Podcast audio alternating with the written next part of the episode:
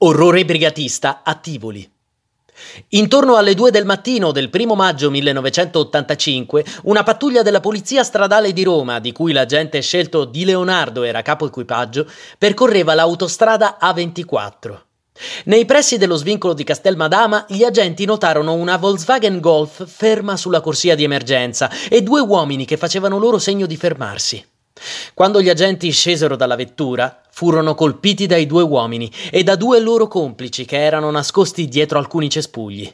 L'autista fu tramortito e Di Leonardo fu ferito al polmone da un proiettile. I due furono poi immobilizzati con le loro stesse manette e gettati in un canale di scolo che correva lateralmente all'autostrada. Gli assalitori fuggirono sottraendo la vettura e le armi agli agenti.